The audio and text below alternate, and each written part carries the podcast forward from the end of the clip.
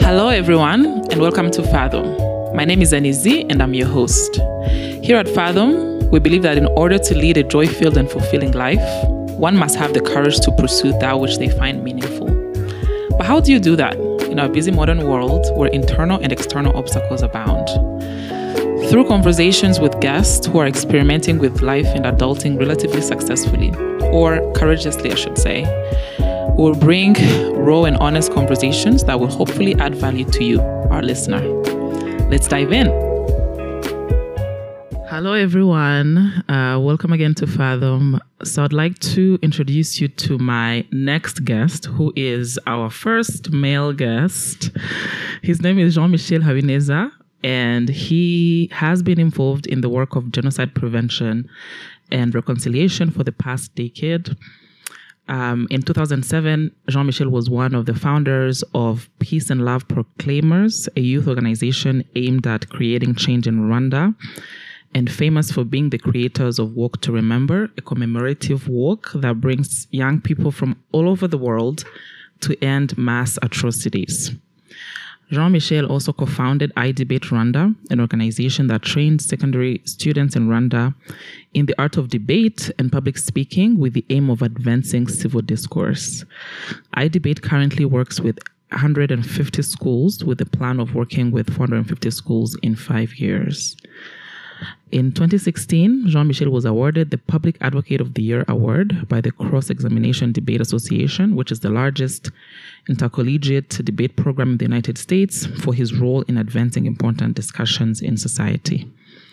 So, other than being, um, you know, a community organizer and someone who always starts um, communities and organizations that are aimed at bringing change. Um, Jean Michel is a is a curious person um, who is a twin. Uh, that that part I knew, um, and who, in his own words, says that you know if life was fair, he would prefer having dreadlocks and living in a library, which probably won't happen because life isn't. so I look forward to introducing him to you in this conversation, and let's get into it.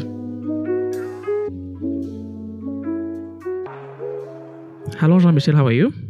I'm doing very well. How are you doing? I'm doing great. Thank you for gracing our podcast this morning. Well, I'm, I'm excited to be the first male on this Yeah. on this podcast. I, I feel like that's a lot of pressure. It's a lot of- the uh, pressure is on. uh, exactly. Uh, hopefully, I represent really well. Yeah, please do. Uh, definitely. Yes. I feel like I've had three consecutive female guests, and I think I was starting to get this impression from people that they think this is a a female space, which I mean it is, but it's also a male space. It's Yeah. a space for everyone. Exactly. Yeah. And I'm glad that I'm uh, I'm invited to this space. Then. Yeah, so please Yeah. break that pattern. Um, but to start, I'm I'm curious to know how do you what do you call yourself? Are you a community leader? Are you a organizer? I hate I hate I hate those kind of titles. Mm-hmm. I think um, I tend to view myself as a leader. Okay. Um, that's number one. And but more than anything, I think I always say um at the core I think I'm a man on a mission Mm-hmm. and I am serving a certain uh mission and whatever form it takes doesn't matter as much so uh, whether it is through um, doing it through organizations doing it through church doing through you know it doesn't matter for me is i am serving a mission i'm serving a cause and that's the most important Interesting. What is that mission, if you don't mind me asking?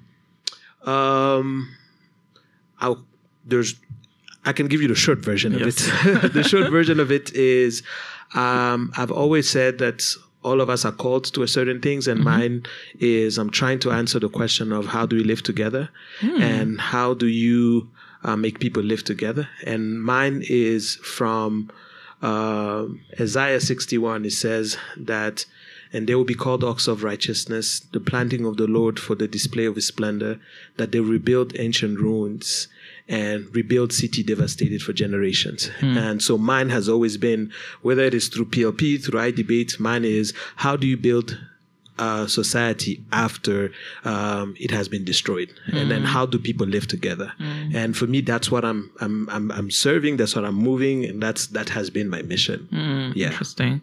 And it sounds like it's it's something that comes from you know your faith, but also mm-hmm. where you grew up, right? Like if you mm-hmm. let's say found yourself in Norway, do you think you would have the same mission? Like it's a combination Yeah. of you having you know been Yeah, born in. Rwanda plus your faith.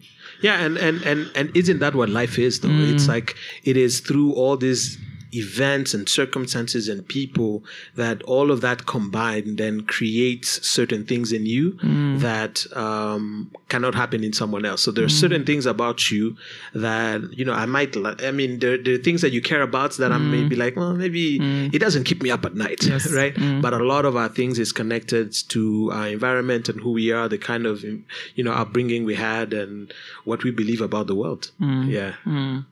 Interesting. Have you always been that way? Like I'm a man, I'm on a mission, or in your younger years you were just living your best life? Oh hell no, hell no, hell no.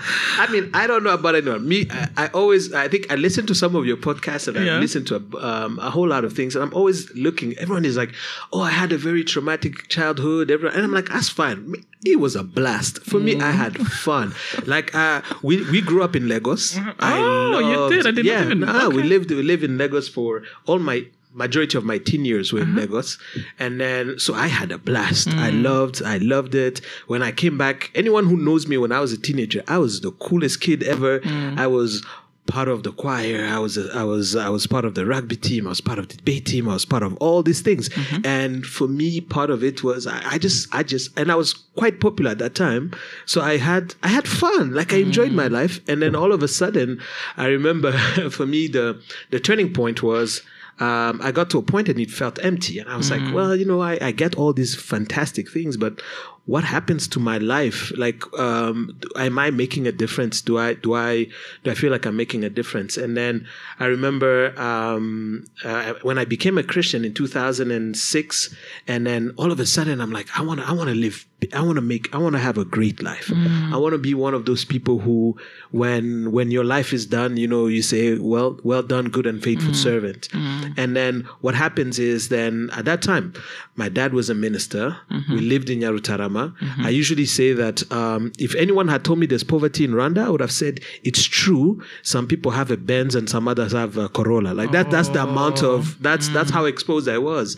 And then I lived in Nyarutarama. So I used to, and then I meet these kids, and these kids were uh, from Bannyahe, right?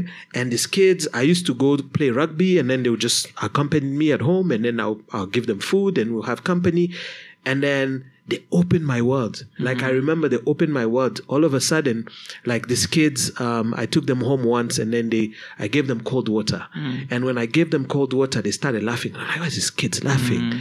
And then, but they were like, ah, and it's like when you drink, it's having a, a, a weird effect on your mm, teeth. And I was like, yeah. yeah. And I'm like, so this is the first time you drink cold water.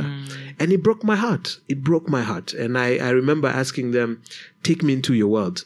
And I remember I was like, well, I, God, I prayed for an amazing life. I didn't pray for a hard, uh, hard life. Like, I don't know why I'm seeing all of this.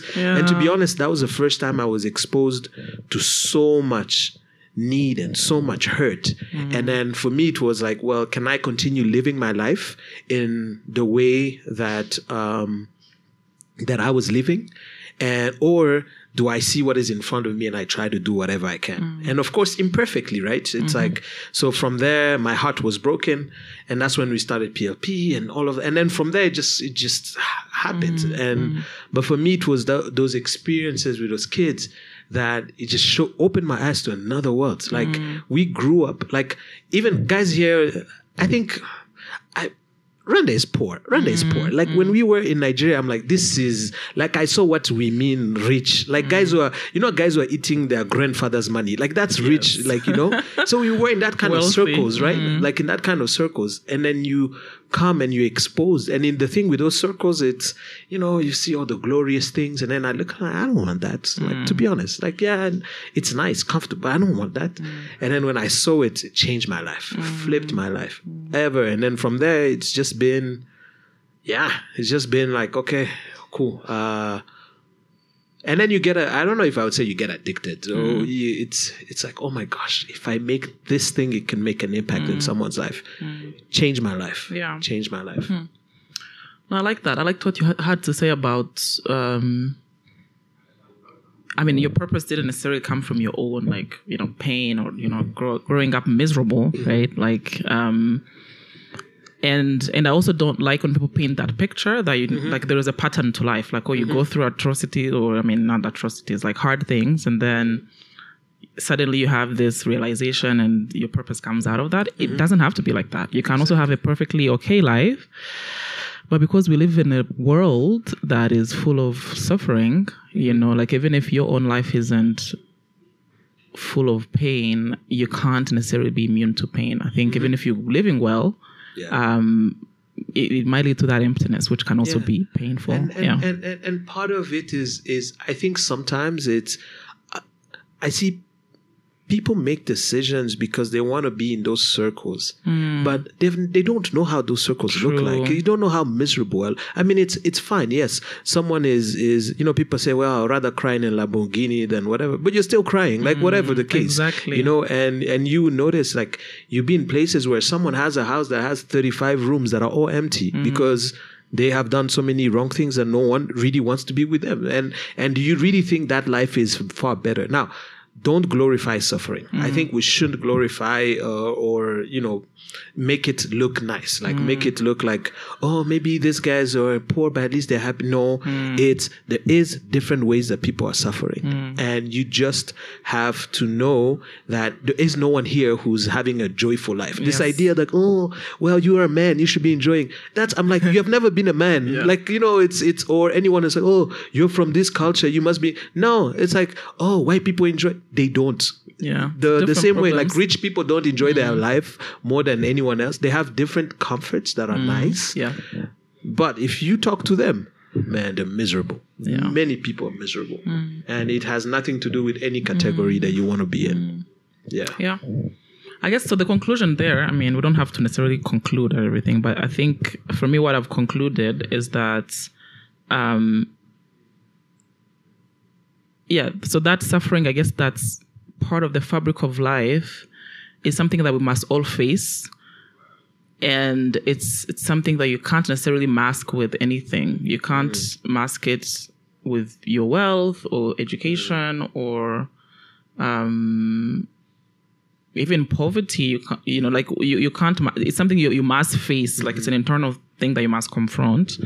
And everybody goes through that i guess. Definitely. yeah very good. So i think you've i was going to ask uh, with you know plp and iDebate like what the impetus was but it sounds like it, it was through that ex- experience with you know the kids who were around you. Um but you've given yourself to these causes for many years now. Yeah so plp 15 last year plp celebrated 15 years and iDebate celebrated 10 years How does it feel to give yourself to something for too long? I mean, many people can't relate, especially in this like modern world where you do something for two years and then you move on. Like, ah man there is no better feeling but the feeling is at the end not not, Not during, during, right yeah. it's it's like i remember when when we celebrated um, when we were I'll, I'll give you two examples Mm. with, with with iDebate when we celebrated 10 years i remember the big the biggest thing that that i had was um, i had heard someone say i think Mm. it was that um, one French philosopher that I listened to, uh, Tariq Ramadan, and he said that uh, in French, on a on a tort si on a raison trop tôt, and it is that we are we are wrong when we are right too soon, and the problem is that we overestimate what we can do in a year, but underestimate what we can do in ten, right? And I remember in in iDebate, I think, and I'm like, you know, think of it in this manner. You're coming in a in a society like Rwanda, where no, if anyone stands out, they're called Gusha Inshanutsi. Mm-hmm. You're not supposed to say what you think, and you're not supposed to question whatever authority, whether it's your father at home, because what the father says, it is that, the teacher, and everywhere. And then now you're saying, no, actually, it it should be fine for us to learn how to disagree constructively. And then you're doing that, and everyone is like, ah, ibyo ni ibintu by'abazungu. I'm like, it's okay. We're gonna do it. And you do it for 10 years. And I usually tell guys 10 years, um, and I got paid the first salary eight and a half years later, right? And and then, but you are still on, keeping on, keeping on, and then you arrive at 10 years and now every, what you started and everyone like, uh, now everyone is clapping. Mm-hmm. and then everyone is like oh yeah we, we have always supported that. We mm-hmm. always and then i was like i remember sitting and i told my brother and i don't know if i would just say it whatever. Mm-hmm. i usually say i say whatever i want to say and then you disagree. And i told my brother i'm like i was right. Mm. i was right. I stayed in this for so long. It broke my heart. It broke everything that i had but i was right mm. and now I can do whatever I want mm. because I know that in this moment I was right. Mm.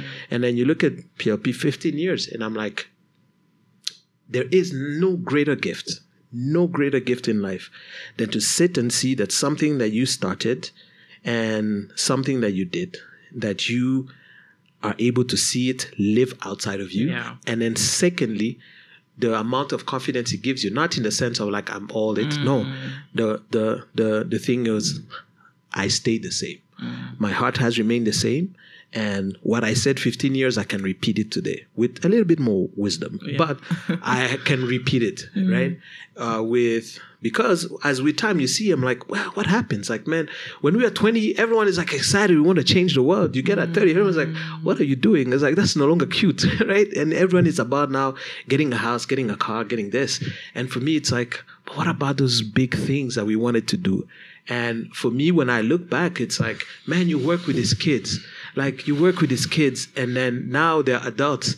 And then you see the kid and you remember them when they were eh, eh, like I remember them. I'm like, man, what people are seeing now, I saw it when you were 12. And what an amazing thing. Like what an amazing chance mm. to do that but you gotta stay the course. Mm. like you gotta mm. stay the course. You can't you can't expect to see something mm. within the next five years. It's like you're 22 and then you're talking about you don't know what your life is. No man it, it mm. takes time. It mm. takes time. But it's great. I mean at the end of it you sit back and you say man i, I can't i can't believe i get to live this. Right? It's like uh, it's very few people get to see that. Exactly. and, and I'm, I'm i'm so grateful that's so amazing. grateful. Mm, yeah, it's amazing it just gave me flashbacks of our you know graduation day in university you know they had this signs that said the world awaits you know like yeah all the places you'll go and we all had this like warm feeling like yeah. yes we're going to change the world right, you know right. and then you remember i don't know it's one of my favorite songs i think LeAnn Rimes it's like i hope you dance no. i don't know if you know the song um uh it says i hope you never settle for the path of least resistance mm and then he says, I hope when it gets tough, you know, I hope you dance. Mm. And it's this idea that um, life happens. Yes, life happens. It does. Life happens, and you have to make hard choices. Mm. But then that you never really uh, get to a point where you forget to dance, to really live out that mm. life with adventure and, you know, all of it. But uh, but life happens. It life, does. I mean, life happens. Yeah, and I was going to ask you, like, what do you think helped you, right? Because you know, like you said, we all come out with this, you know, starry-eyed, excited to change the world, and then uh, let's say. You know, you're on a mission, and let's say your friends start, I don't know, getting big titles, and you can be enticed to start following those things. What do you think, you know, helped you to stay the course? Uh, I'll be lying if I said it's any. I mean, it's God, man. It's mm. God. I mm. swear. Like every. 99% of my life is frustration. Mm. Then that 1% of, oh my God, I get to do this. But 99% is frustration. Mm. You have to deal with oh, nah, I gotta pay for salaries. I gotta figure out this. How do we pay for this? How do we do this? But for me, it was first of all there was there was there was God that, and that conviction. Like mm-hmm. this is this is good work, mm-hmm. and and then also to be honest, like that. There's something about when your heart breaks. Like I always mm-hmm. tell. And, and and it's it has a you know religious connotation to it, but it's it's almost like it has to break your heart it has to be something that keeps you up at night. And if it's just a good idea, good ideas don't. If it's just to make quick money, you. Uh, I don't think money or or passion per se can keep you. Mm. It has to be something that is deep, mm-hmm. that you have deep convictions. And then also, I'm stubborn. To be honest, I'm also stubborn. I just like to prove a point, and yeah. I had to prove a point, yeah. and I couldn't just leave it at that, mm. right? And but but it's it's also you know people man. I go- people come people come and and they do these amazing things. Some of the old kids come and and they tell they send you a message and they have no idea how that you're on the brink of just giving up. And they send you a message and say hey man thank you. Uh, it's been 10 years but thank you so much. You you see this and you see something that you thought was impossible happen. So you think it's possible. And the sometimes you wonder like maybe I should give up at some point. And that's the struggle you have because it uh, it's tough. And then you're like, how much of it is my friends usually say that I like suffering. It's like how much of it is just me liking suffering, and then how much of it is like life can be lighter. You know, it's it doesn't have to be that intense. Yeah, Yeah, interesting. Yeah. Yeah, there is a. Yeah, so uh, on what you were saying, so there's something I read in a book that shall not be named on my podcast because the title is not clean, but uh, he talks about. Um, so, I mean, this guy really went out and lived his life, lived in all kinds of countries, dated all kinds of people. Uh, and it was actually surprising you know, hearing this from him, you know, because he talks about in the end, I guess some of his conclusions is that there is like um, a beauty to committing to something for a long time. Yes, That yes. you can't really get from, let's say, living in all kinds of cities that you want to live in, or you know, working in all kinds of companies that you w- want to work in. Um, and to me, that actually opened my eyes. That at some point, you know, as much as the world sometimes can give you all kinds of options, um, there is a fulfillment and satisfaction you won't get if you just you know keep hoping around uh, because you don't get to see anything through you know to the Exactly. I, I've just yeah. finished. I just interesting enough. I just Yeah. finished a book by uh, David Brooks. It's called Mm. The Second Mountain, and then he says that there um, that the he, talks about two mountains. One Mm. one of the mountains is uh, what he called building the the CV. Right. Mm. So you do all of these things for money, and you want to be famous, and you want to do this, but then that a crisis happens, Mm-hmm. and then now you want to build your eulogy, P- Mm. things that people are going to say when you die. Mm-hmm. And one of the things that he says is that there are that commitments shape who you are as a person. And he says that there's four kind if I remember four kinds of commitment. Mm. First of all is commitment to a cause. Mm-hmm. That means something that is outside of you that you're going to serve for a long period of time. There's a commitment to a relationship. So who you marry or who you are Mm-hmm. connected to, your friendships um, shape your life. There's a commitment to um, I think um, uh, a religion or a faith, Mm-hmm. and then there's also an intellectual commu- um, uh, and then a commitment to a community, Mm. right? So uh, this idea that you have to be in a community for a really long time, Mm. and then he says that the problem with the kind of life that we're living now is that we um, he calls it the aesthetic life, but the empty life. So, for example, you will notice when someone says, you know, someone will go out and then they will take a video of of um, of themselves at the beach and it's like, mm. oh, living my best life. But the reality is, it's probably a very lonely life. Mm. Like if you haven't been in those places, you think like, Wow, I oh, it's be there. actually nice, but it's actually no, it's mm. empty. Like a lot of those people then end up living for that. What, what they really love is when they get to post this so that people can say, oh my God, I really want your life. But if they're honest, they're like, I don't even like my life, right? And the thing is also that we are promoting this very empty life where it's about being popular, being being known, rather than actually being a person who is committed to a certain thing and who is doing certain things and who is good, right? And and that is tough. And then when you have no, and that's why the old sometimes, and you see it with time, mm. like sometimes we we mock our parents that they've been going to the same church for 20 30 years. But then what ends up happening is that when life tragedy happen then those people are there. But we can't say the same for us mm. because you are everywhere and nowhere at the same mm. time right?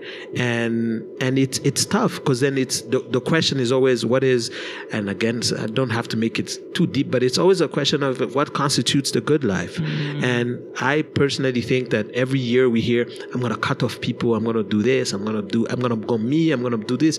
But the reality is what makes a good life is relationships it is commitment it is people who are who love you in spite of yourself and who truly know you. Like love love without truth then is empty right? It's it's it's nice. Oh i love you you're inspired like uh, can i be honest? It's like I've been in places where I am speaking to a thousand people Mm. and it's lonely as hell.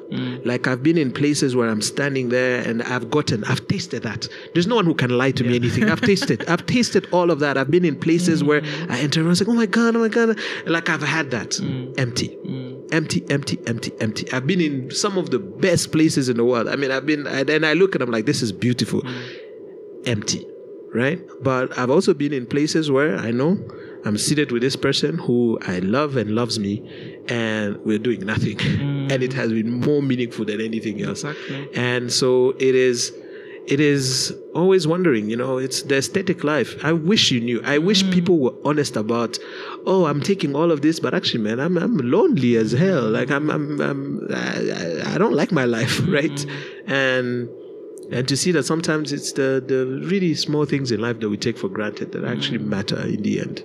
Yeah. Good. Yeah, we can talk about that point forever. And, and and now that you know, I mean, we're seeing a lot of people have always, I don't, I guess, died, right? But um, yeah, sometimes like people in your circle, you know, when they die, I think it kind of makes you stop and think. You know, what am I living for? I mean, this thing has a deadline, right? Mm-hmm. Like, it's not like, mm-hmm. oh, you know, in ten years I can actually now ask myself these big questions, right? Like, it's it's whether you delay it or not like yeah i think it's important at, at some point in life to to confront these big questions life usually does has a way of doing that but you can also choose exactly. you can also choose to ask yourself these questions you know a little bit sooner before you kind of put in a corner to shake Oh, yourself definitely. yeah Definitely. yeah. Okay.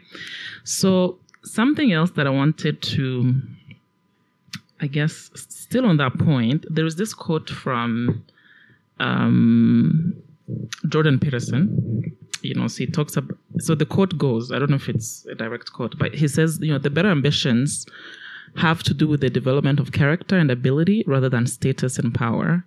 You know, status you can lose. You know, you carry character with you wherever you go, and it allows you to prevail against adversity. And I think it kind of, you know, aligns with what we were saying. Uh, but my question is, how do you encourage people to actually go that route? You know, like instead of maybe pursuing status and power, um, you can still achieve status and power. It's fine, but like deep down, you are committed to this life where developing your character, um, you know, becoming it's like a substantial person. Yeah. You know, how, how can you make sure that that sinks for people and that it's it's it's tough because Yeah. nobody likes to do hard things. Yeah. You know, it's it's actually is status and power is it's sweet. Yeah. Mm. It's sweet. It's it's it let no one lie to you. It's sweet. But the problem is that that can be easily taken away. And and and by the way, especially in places like Rwanda, like Mm. man, today you can be a, a, a big guy, the next like literally within seconds it changes. Mm. And and the problem sometimes is that we believe a lot of those lies. Like we believe that you're all that, you're doing all but the reality is that I'm so grateful to one of my mentors. When I was 20, he told me, he's like that um, he asked me, you know, how uh, to to write my eulogy. He, I, I have my eulogy written. I wrote it down, and I had to think of what would my family say, what would my friends say, and then from there live a life on, you know. And and one of the things that I've always said is um, that how will I will ever uh, evaluate my life is that um, the closest people to me will say the best things about me. Mm. And the problem is that I know too many people who uh, everyone is out there, they, they look very nice, but you sit with them and it's like. Ugh. Like it's mm. it's it's no like you're not mm. you're not a good person like you you you're arrogant you step on people you do all of that because that's what it, it is shown but it is it is it is it is important because I've seen how life changes. Like I've seen how life changes, and I'll give you an example. Um, uh, there was a period where my dad was, you know, he was top. Like he was, I mean, he was top. He was everywhere, everyone. And then he fell sick for about four months. And you literally go from that down, and life changed. And I remember sitting and I'm like, oh my God, where are all the clapping? Where is everyone who's like, oh my God, oh my God, where are they? They are nowhere to be seen. Mm. But you know what I saw is that in that moment, it is people who know you and who you are mm. outside of all of this. When the money, when all of that is taken away, my one of my mentors always tells me every time to to evaluate my leadership is like if you had no title, if you had no position, and you had no resources, would the people who are following you still follow you? Mm. And and that is the way that I evaluate. Mm. So meaning that if the the guys that I work with, not not the ones who see me out. there, uh, You can create like you mm. can. Everyone has this thing. You can brand yourself. You can make it like it don't no matter. if the guys who know me on a daily, if I didn't have all the titles, would they still call me up to meet up? And would the kids that I employ and would the guys that I work with, would they still call me if I didn't have the titles? Mm. And if I can't say yes to that, then it means I have some work to do. Mm. But it's hard. It's hard. Um, and we take shortcuts, right? Because um, if we can be made to believe that the problem with the world is everyone else and the problem is the society, they don't want you to prosper, then that's an easy cop out. Like that's an easy, easy way out because it can't be that the problem is the world, right? And sometimes it's like, nah, it's an honest look at yourself and, and being like, what what can I do better?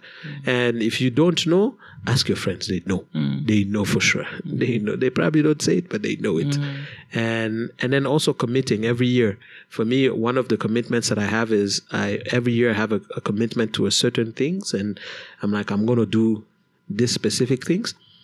And so I'll show you again, just something I mm-hmm. did Yeah. because I'm extra sometimes. So I, I wrote down my life, my life, life plan. Okay. I wrote down my life plan, which um, outlines. Uh, it has my eulogy. It has my values, the values that I aspire to live by. It has my commitments, and that is my commitment to to God, to relationships, and I outline in those the the levels of relationships, and then the kind of person I'm committing to being. That is as in all the roles, as a son, as a sibling, as a spouse, future spouse, as as as a mentor, as a mentee, mm. and then the plans that I have for my life. After writing that, I gave it to the people that matter in my life. Mm. And then they have the right to tell me, eh, on this point, mm. no. Right. And once I outline that, then it becomes very easy. Then I, I can be held accountable by the people who matter the most. So, for example, um, I'll give you something like okay, a value, for example. A value is um, one of the values is humility, and what I say is I can learn something from everyone, right? And then um, with that, how is it applied in my relationship? Is I will always assume the best of everyone. I'm always approachable and always accessible, and also I will always, usually uh, in our, in our work, is I, I'll say I'll always pick up the chairs. What does it mean? So we go to a tournament, and I'm the I'm the I'm the big guy there, right? It's like mm-hmm. you're the big guy. These kids have been they know about you. You're all this guy. Oh my God, Jean Michel is here. But I'll pick up the chairs. If we have to move things, I will do it, right? Mm. And the thing is, I should be coming. You know, mm. waving at people, shaking hands, taking pictures.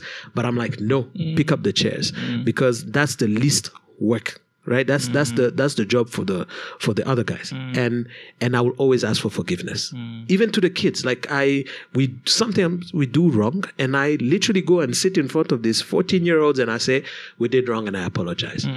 And for me i don't have to. I don't have to, but in terms of the kind of person that I want to become, I have to. Because if I can't ask for forgiveness to a 14 year old who I know that we probably did something wrong, and maybe it's not even my fault, then I'll get too big for my head. Mm. Like I'll think I'm all that, mm. and that's not good. Mm. So you commit to some of that, and it's hard. It's hard, man. It's it's easier to just sit and just get the glory, let everyone. It's it's it's it's, it's nice. It's nice, but it doesn't help you accomplish what you really want to. Yeah. And yeah, and it's it's a it's a slippery slope, Yep. right? I don't think anyone degenerates like in one day. It's like those little things, like oh, you know, and I, I don't think I'm too good to you know pick the chairs, Right. Right. and then it becomes into something that you don't you know want to even face. Um, so I mean, you work with a lot of young people, right? And how do you make sure? I mean, I with iDebate, I know the focus is on like debate, um, but how do you make sure? You know, for example, you know va- the right values, right, are also being transmitted um, to the people that you work with. You work with, because I feel like yeah, nowadays, I mean, yeah, you can get you learn values from let's say your family. You know if you happen to come from a family that prioritizes you know forming you into a certain person um, by a lot of people now are getting values from tv from social media from the world around them. Um, and it doesn't always translate into you know good values. So someone like you who has access to so many people who are still in that malleable state how how are you ensuring that what you're doing for yourself also yeah. translates into, it's tough first yeah. of all it's tough yeah. i mean um, i usually say that i became i became a father before having my own children mm-hmm. but one of the things is um, it's understanding anyone who knows our work mm. i don't do in debate and public speaking that's mm. that's that's the platform that we have mm. um, we're in the business of building people. Mm-hmm. That's that's to be honest. And and and and I will tell you, anyone who has been in iDebate, none of them will tell you that, oh my gosh, the, the I learned how to form an argument. Mm-hmm. Nothing. Mm-hmm. Is I learned that my voice matters. I learned that if I do hard work, that it pays off. I learned that, you know, I can do far more than I could think. Now, it was easy to do it when you have um, 10 to 15 schools. It's easy to do because you have just that. But then one of the problems that we have now is now we have so many schools, and I'm like, how do we do it? Right? It is tough because now we have too many people, everyone coming from different places and different things. And one of the things that I always have to remember is that um, I didn't get a lot of the kids didn't get the same chances that I got. Mm-hmm. So, for example, for me, um, one of the the things I tell this kids is if I can teach you how to work hard, I would have given you the best thing. Mm. But the problem is, how do you teach them when they have never seen that? And also, on top of that, mm. they are coming from, many of them are coming from families where um, I usually say, uh, many people, I, I, to be, and, and that is the, the fear that I have. Mm. Um, to be honest, in this generation, there are many people who um, just grow up but they were not raised. Yeah. To be honest, mm-hmm. many of the kids, we have a problem, and mm. honestly, uh, we can look. There's all these campaigns about alcohol. Alcohol is just a small thing. Mm. The, the, it's just a small thing. The real problem is that there are thousands of kids who basically grew up being raised by their house help or who grew up without knowing any any any any parent. I tell you a lot of the kids we end up you end up being like a father figure in their life you end up being like a big brother. And when they tell you every every teenager ha- hates their parents. Mm. every teenager doesn't like their parents. Mm. but the ones that we're dealing with they hate their parents. Like they literally, literally tell you is who is this stranger coming to tell me what to do when my whole life they're just they would I've never seen them. I've never mm. seen them, right? And and then where they're supposed to learn that they're important or anything, it's not working. Now you are faced like now you are faced uh, with like I don't understand like I never under, understood why why should I tell you that you're awesome like my job as a coach is not to tell you you're awesome like that's not my job. Mm. And for me, I used to get pissed. I'm like, yeah, no, my job is to push your limits and really see yeah. that you go far. But if at home they're not getting that aff- affirmation, you know, affirmation yeah. then it means that you're pushing them sounds like a lot of criticism mm. and a lot of hatred, right? So then now my struggle is do I tell them you're awesome, but hey, but you're also not that awesome? Mm. It's it's tough because then you're supposed to do the job that parents are supposed to do. And and then from there, mm you find that you can you can you can you can do i mean we can that's to be honest on friday last week and this whole week with our team we have said there is a problem that we need to deal with with a lot of kids who first of all don't know how to work hard. That's number one. A lot of kids who are entitled so they're supposed to win. They're supposed to everyone should give them things just because they want. And then and then when you tell them no then there's something wrong with you, mm-hmm. right? There's a lack of internal reflection of maybe I could do something better. But then also, why? Because when they go at home, their parents don't educate them, their parents don't raise them.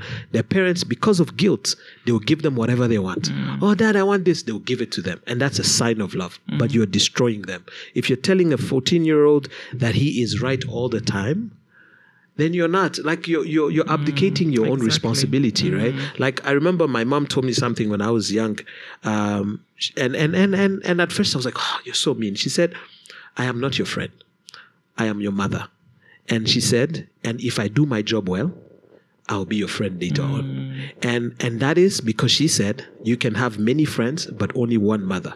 And then my job is to raise you.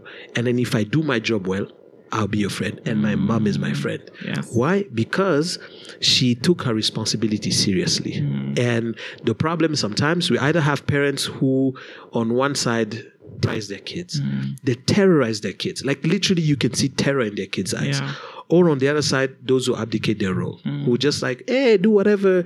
But weirdly enough, which I found weird, is kids when they grow. I'll give you one example and I'll, I'll be done. There was a one time, um, one kid, um, when I was teaching, um, one kid had a very bad grade. And then, you know, she said, oh my God, my parents are going to kill me.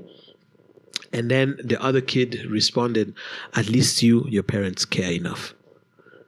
You see, both of them Two that's extremes. two extremes the two extremes and now having how do we build that middle it's hard man. Like it's it's hard. And and on a good day i'm like oh my god we get to do this. We get to raise a generation. But on a bad day i'm like man these people take your own kids man. I'm not, I'm responsible for your kids.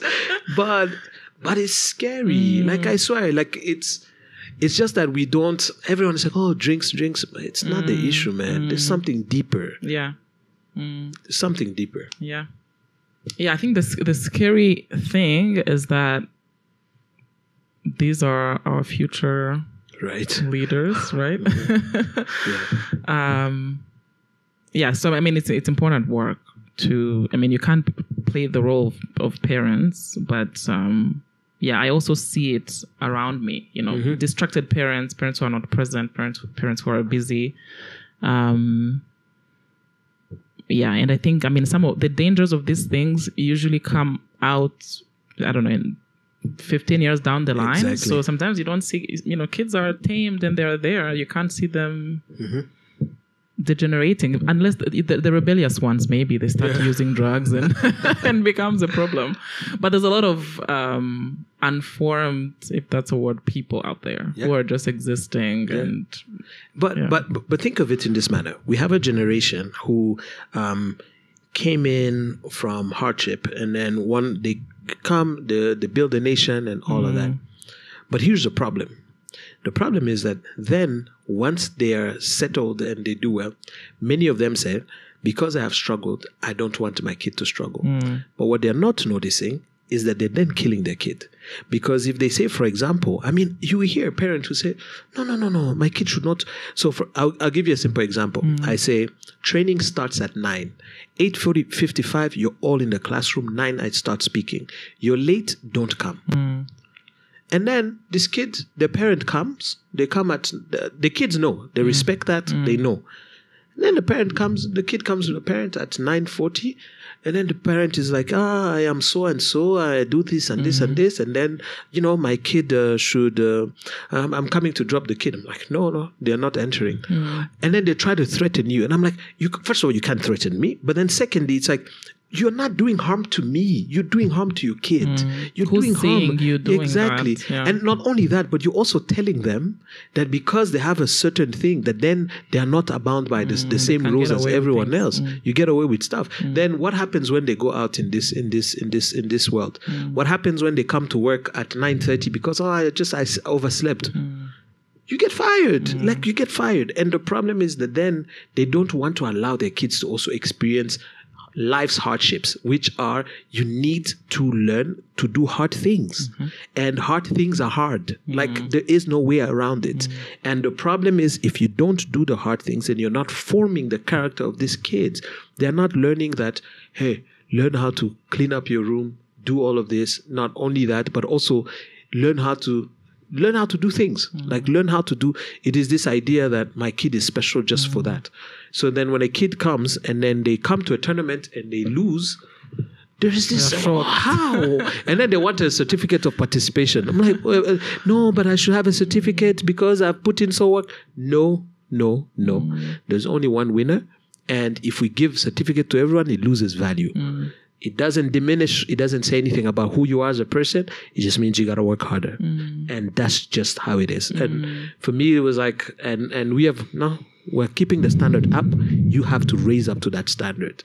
And when you, get kids who feel like you have to right it, it used to be that before you prepare the someone said i don't think jordan peterson was like mm-hmm. you you prepare the kid for the for the for the world but then now it's almost like now you change the world for the kid right Yeah. and no it's not It doesn't work like that. it that. doesn't work Yeah. like that no Yeah. And and you know, a lot of people live with frustration because the world is not what they want it to be. You know, Exactly. you're not facing reality as it is. It's like, oh, why why aren't people treating me a certain way? Like exactly that's how the world is, you know. Yeah. and and and and and you gotta find your affirmations. That's why you need good friendships. Mm. Like you need you need uh, you need uh, good parents who are gonna mm. tell you that you're you're imp- like it's almost that balance. I don't know. I have a theory and i might be wrong but i don't care. The the theory is that someone i heard someone say that you know usually you have your your mom mm-hmm. and to your mom you are everything. You're mm-hmm. you're awesome mm. But and she will always tell you even if you're the last in class huh? Mm. but then there's also that silent voice of a father mm. who would say uh-huh you're the second that's good mm. but why aren't you first? Exactly. so you need that balance of of of that hardship of like man i can't just do anything. And then also but i know i'm loved. Like we can't love can be based on performance. No no no. But there also needs to be that standard. And the problem is that maybe sometimes fathers are not doing their job of being like yeah, good, but you can do better. Like I, my team the other day were discussing and they said that the only time Jean Michel tells you good job is when you're leaving, right? it's like when you're leaving is when they're like, ah, that's my kid, right? But before that, he's like, okay, uh huh. Why this? Why aren't you doing? But it's that, no? Mm. Like we need, and and I've been so blessed to have people who do that for me, mm. right? Being like, I feel like, man, like you really think I haven't done anything? Like, mm. no, like, no, no, no. I feel like you're lazy. Just do this and this, and it's important. Yeah. It's important. I think going back to your faith, I mean your Christian faith, I think I think it also, I think it also it, it's one of those faiths, I guess, or beliefs that strikes that balance very well. It's like yeah, you're all that, you're loved beyond measure, but at the same time, you're not. Uh, you know, I mean, in Christianity they use the word sinner, right? Like so, it's that balance of I'm loved and nothing can change that. I'm good, you know, but I'm not. Exactly. I need to work on Yeah. on It is. It is that tension of I am created in the image of God, and I am, um, and I have dignity that cannot be taken away by anyone. And then also that we have all fallen short of the glory of God mm. and that we're all sinners. Mm. And you have to hold those two at tension. Mm. That at the core, you are loved and broken, right? And at the core, you are good and then also, ah, right? So you have to hold those two things at, uh, at, at attention. Mm-hmm. and and when that that is out of balance i think you have two extremes of people let's say who they don't know they're loved so they work too hard and they're too Mm. compliant and they're probably even successful you know outwardly but they lack that um, healthy core of Yes. you know what even if all of this was were going to, to fall apart i can still rebuild and um, Mm-hmm. Exactly. yeah. or people who are who think they're just good and they you know Yeah. the world is supposed to adjust to who they are yeah. Right. That's a great illustration. So w- I- one of the things that I wanted us to talk about was, you know, formulating your own beliefs, right? Um, I think, yeah. So we are we are born, and you observe the world around you. You you know, gra- like pick up different you know beliefs etc and then i think most of us when you start getting like maybe late teens early 20s when you're in that identity formulation phase you start wondering okay why do i believe this what do i believe that um and yeah some people do the work of they say trying to understand how the world works and you know reading about different things uh, this is when you find that um, let's say people who grew up believing a certain thing you know they abandon it completely because it doesn't make sense um, but what, yeah, what is that process usually like, and why is it important that you have a stance on different things that happen in the world?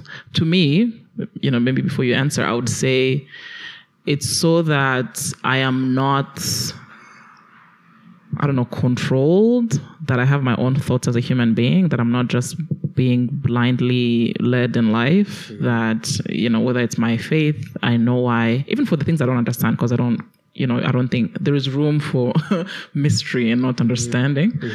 Um, but that at least I know why I chose to follow this path.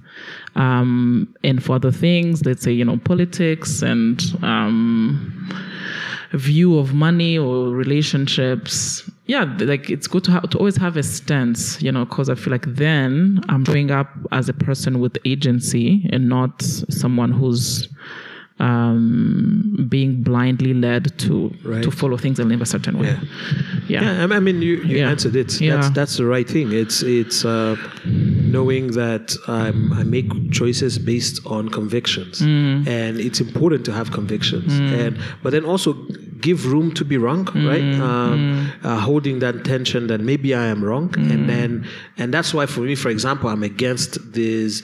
Uh, people who would say, uh, for example, I'm a feminist and I only read feminists. That's bad. You should read people who disagree with uh, that because easily what will end up happening is easily in your mind you create this idea that anyone who disagrees with you is uh, misogynistic, patriarchic, and all of that. and but but the problem is that then you're becoming a fundamentalist.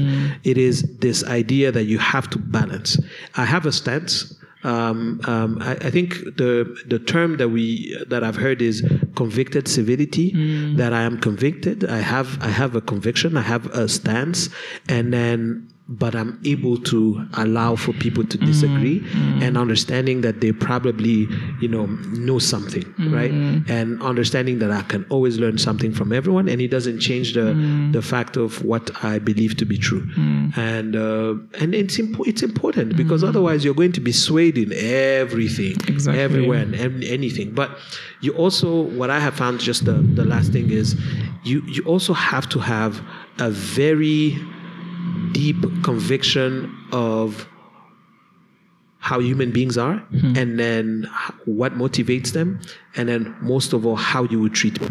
Because that should be beyond any sort of ideology right? true. because sometimes the problem is that we okay let's say um I'm, I'm becoming oh all of a sudden there's a new movement like uh, there was right uh, Occupy Wall Street or uh, you know there's um, there's uh, feminism. And then you end up justifying uh, what you would not rather uh, in other places justify. So you would justify doing harm to someone who disagrees with you for the greater good. That has created problems in Yes. every society, whether it is religious circles, but even atheist circles and even political ideologies. It is this idea that certain ideologies justify you doing harm to others, Yeah. and it should never. The conviction needs to be that I will respect everyone, and it doesn't mean I have to agree with them, and I'll treat everyone in, eh, with dignity, and that does far more than anything else. Yeah. absolutely. Okay. Yeah moving on. Uh, so yeah so something i've seen you being open about um, in the past year or so i think it has to do with your father's passing um, you know I've, I've seen you basically kind of publicly share um, that process of loss and grief and how you've you've navigated that. Um, do you want to you know share a little bit about that? How is how has that been for you? Um, last year was the hardest year of my life. Um, for sure, it was the hardest year of my life. Um, I usually um, used to say that I know how to deal with hard things. Um, usually, I'm, I, I go to work, Yeah, which is not good. I go to work and I just keep pushing. But last year is the first time I was like, man, this, this, this. Literally, I felt like my my legs were cut off. I couldn't I couldn't do anything, and um, it's hard and it should be hard. Um, it's hard because, you know, when someone is sick for a long time, you maybe expect, but then the when someone dies suddenly, and um, someone who's close to you, um, it changes you. It changes you. It shakes you at the core, and um, on top of that is you you are left um, with so much pain and so much grief that uh, sometimes it feels overwhelming, overwhelming, and um, for me, it, it it it has been that. It has been overwhelming. It has been, you know, life changing, and I always say the, the the problem. One of the things that I noticed, it changed a lot of the things, the way that I view life. Um, and I also noticed, especially in my Christian circles, it's like we don't know how to deal with darkness. Like, let me tell you, uh, my specialty in terms of I have done a lot of studies about evil and about violence, about that. That if you look at my library, about 40 or 50% of the books are about that. And I have preached sermons, I've taught classes about why evil happens and all of mm. it but I can prepare you. Mm. I swear I knew all the arguments, I knew everything. But when life happens, mm. you can be as smart, you can be as religious, you can be as whatever you want to be. But when death happens, death shakes you, shakes you. And someone told me that um, I spent a year trying as uh, as much as possible to read about grief, to read about all this, and it didn't help. Yeah. it did help mm. and that's because emotions are are not meant to be understood they're meant to be felt. Mm. And hmm. and how do you feel it when they're so mm. intense? You know you feel like everything is just heightened everything is intense. But i always think of it as job with a broken limb you know with a just with a limp and yeah, that's what that's what it's been for me yeah Yeah, no, thank you for sharing that. Um, yeah, I don't think you go back to, you can never go back to being who you were. no Yeah. Um, and like you were saying, like sometimes there's that temptation, I guess, to try to understand things, which is fine, right? Like understand what is, what is it that I'm going through. But some of these things can just only be felt, you know, Yeah. through pain and um, yeah and crying until it kind of leaves your Yeah. system. And and then also um, one of the things I, I did a very extensive um, research and, and, and asking what happens. I mean, I was reading on death and, and suffering, and then when you read the Bible, you find that everyone wants the question of why, why, hmm. why, why, why. And a lot of people will answer it. When you look at Job, they would say it's something that you have done, or it's something, you know, you have all these explanations. But God never answers. Oh, hmm. God never answers. And, but He gives you His presence, right? And He gives you His presence. And sometimes you're like, is that good? Is that, hmm. or that will, these answers will never come. You try to find answers, but they'll never come. But part of it is learning how to to live with it, which I have not learned how to. Hmm. I'm still learning how to, hmm. and also just allowing the wave of emotions to come, and when they hmm. come, they come. Don't fight it. You know, before it used to be like, ah, you know, no. Don't fight it, um, and then also treat yourself as someone who is sick. Mm, I'm sick, and you're not mm. supposed to, and have grace for yourself. Mm. Um, I'm tough on myself, which is like suck it up, just move, do. But now I'm a lot more graceful to myself. So I don't do. I've tried this year. I'm not doing work. Um, what I don't have the energy for, I don't do. My mission this year is I get obsessive about things. Mm. Now, my obsession this year is to get well. Hmm. That's my That's obsession to get well. If it means um, I have a grief therapist, so I didn't know that existed. Hmm. People are specialized in yeah, yeah. they specialize in grief, hmm. and I am so grateful for that because you sit and you talk and you talk and they explain things. I think the one that I have, uh, we do online sessions. She's in mm. Kenya, but mm. we like it's a good combination of she's able to explain to me certain things and what I'm going through, and also allow me to talk. So it's it's been helpful, mm. been helpful, and uh, yeah, but Yeah. you take it one step at a time. Yeah. and there's no timeline to grieving i think yeah yeah what was it like being raised by joe the, the thing about, about about him, I always say is what you see is what you get. The mm. way he was outside is the same way he was home, mm. right? He was I always and that's what makes it hard, man. He was a larger than life kind of guy, mm. right? The the one thing I I, I um, I loved um, about about him. Uh, you know, I always say, well, the thing about parents, you, you learn that our parents are flawed, and as your kid, you're oh my god. But then also, it's like you you're living in that tension, that that pressure of like you know, oh, you're the son of Joe. Wherever you go, Mungu mm. everything. But also like nothing gives me greater joy than to knowing that he was a good man. Mm. He was a good man and everywhere. Like he, he picked up everyone's call. He treated everyone nicely and everyone with respect. Mm. And I say that's easy to do it when you are a small guy with no accomplishments but he did it when he was at his top. Mm. When he was when he was the most famous minister when he would go in places and people are screaming he would always greet everyone and treat everyone with respect. And that for me is a better like there is no better legacy mm. right? Um, since his passing I a year later, some mm. people would write to you and say, "Hey, man, I never knew your dad passed away." And like we have had about four ceremonies in in in however many countries, hmm. right? There've been two songs written and sung about him. Hmm. I've met, we've had ceremonies in in all these different places around the world, and for me, I sit and I say, "Wow." Wow, hmm. because you we went to Lagos and you would find guys are like ah man I didn't know. I didn't everyone is like he made everyone feel like they're best friends. Like that's that's an like I don't know. Like you gotta be good at he made everyone feel like ah he was my best friend. Like at the, at the ceremony in Lagos everyone was like ah he was my best friend. He was my you know and he had a very contagious laugh. Yeah. he he knew how to make everyone feel special and he knew how to make everyone laugh.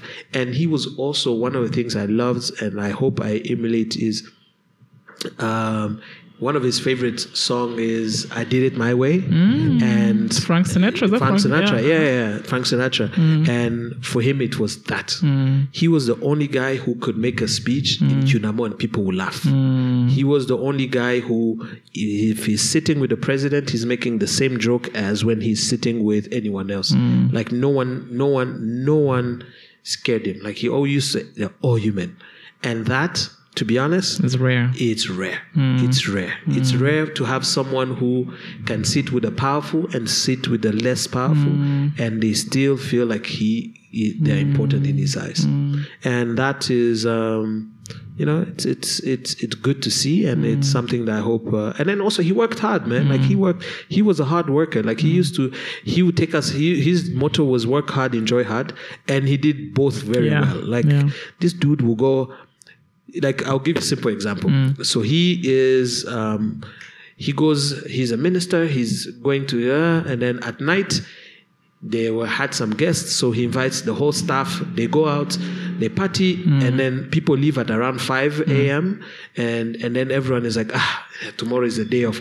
By eight, he's at the office and no one is there, and then he kicks out everyone. Like, why are you guys not at work? He's like, ah, he's like, man, we can't keep up with Yeah, you. Like I remember, exactly. we'll go out with him, and then it's like, eh, he wakes up and he's going to play tennis at eight, and we're like, and he used to say, ah, la jeunesse, la jeunesse, huh? Mm. So come on, But yeah, leave us. Yeah, so so it's that. It's Mm. um, you see an imprint of someone when they're there, and then also um, when Mm. they're gone. And I'm glad. I mean, way before he died, I told him like he's he had a good heart, and that was Mm. his best thing. All the other things he could, anyone can do it, but he had a very good heart. Yeah. Mm. Yeah. No, I think you said it well when you say he, he had like a larger than life presence and personality. I mean, I, I did not, I mean, I know him in the public arena, but um, I just like remember him for that charisma and personality. Like when he walks in the room, you can know that he's there. Exactly, and then that's Yeah. what makes grieving so hard, man. I'm like, it's like because then you wonder, you're like someone who is mm. that you never think someone like that could die. Like I remember mm. someone, like literally, my uncle goes, "Joe can die," like mm. like you know, like that's and and he and it's not like uh, it's really something from That's From, it's a shocking, shocking, yeah. and even like a lot of his friends in Nigeria, they're like, "Ah, Joe, hmm. Joe can die." Hmm. It's like you know uh, that's what makes it hard but it's also the beautiful thing is when we we we had a, a amazing ceremony in Lagos, hmm. and we had so many people. And there, here, you can say people would say things because they have something to gain. There, it was genuine. It was genuine where a person comes, they're like, I didn't even know this guy was all of these things. I found out after he passed. So one of the stories that that actually uh, had a great impact was when we were doing a ceremony in Lagos. Um, you know, one one of the driver came to drop his boss, and then when he got there, he saw that he he knew it was a celebration of life, and then he sees the picture of my dad, and then he starts crying, and then he says that it was that you know that multiple times he had driven him uh, to drop him um, after he had visited the friend and that every time he would ask him about how he's doing how his family is doing and that he always felt like he was important when he was uh, driving him and he he told me he's like well your dad was a good man. And that's all I needed to hear. I think that's that's what you really want to hear. Um, everyone is gonna die uh, but uh, what legacy are we gonna leave and uh, I think for me that was good enough Yeah, and that is a life well lived, I would say. All right, so to end our conversation, I mean, we've talked about different things from, uh, you know, your work with iDebate with young people, you know, your own value system, formulating beliefs, you know, your father. Um, I think to maybe bring all of those things together, um, you know, in the future, hopefully, when you have a son, who do you hope him to be and what kind of person um, do you envision him to be? Uh, and what do you think you're going to do to kind of shape him into this person that um, would be well positioned to live a good life? And good life in the traditional sense of the Yeah. good life, yeah. Um, I think it's interesting. I think what I would tell him and, and what I've heard from one of my mentors is that is what he calls, and I think David Brooks also calls it the reverse logic of life. Mm-hmm. That you become great by being the servant. Mm. That you live a life that is meaningful by making life for others uh, better. Mm. And who I hope is, I hope he he's a good person. Like mm-hmm. you have thousands of jobs, you will do many things, but can it be that in every place that you live, you leave everyone feeling like you're a good a mm-hmm. good person and a mm-hmm. good a good man, and you know, and that's what I hope for him. And for me, what. Uh, um, one of the things that I would do is to, to reward the good behaviors, right, and and then also set a standard, right? Set the standards of you don't you don't talk to people in this way, mm. you treat people with respect because you will see me do that, mm. and then also is you know that what you see is what you get. You gotta mm. be you gotta be that person, True. right? You gotta be true, and uh, yeah, and I hope they grow up to be a person who loves. I I always say, love God and love those He loves, and that's people. Hmm. Yeah, that's it. thank you. Thank you, Jean Michel, for gracing our podcast. This was a good conversation. I feel like we need to have another one. Yes. Yeah, because yes. because to be honest, this is like the essence of my podcast. You know, I think in the beginning I'd start talking about how um, to to live a life that's fulfilling. You know, you have to pursue that which you find meaningful. You know, but how do you do that? When life is kind of constantly enticing you with, let's say, some cheap things or um, real difficulties, like what we're talking about. So, yeah, so this conversation was really kind of at the heart of what I want to talk about. And um, I'm very glad we got to do that. yes. Yeah. So am I. Yeah. Okay. Bye, people. I hope you enjoyed this as we did and uh, share with a friend. And we're signing off. Bye.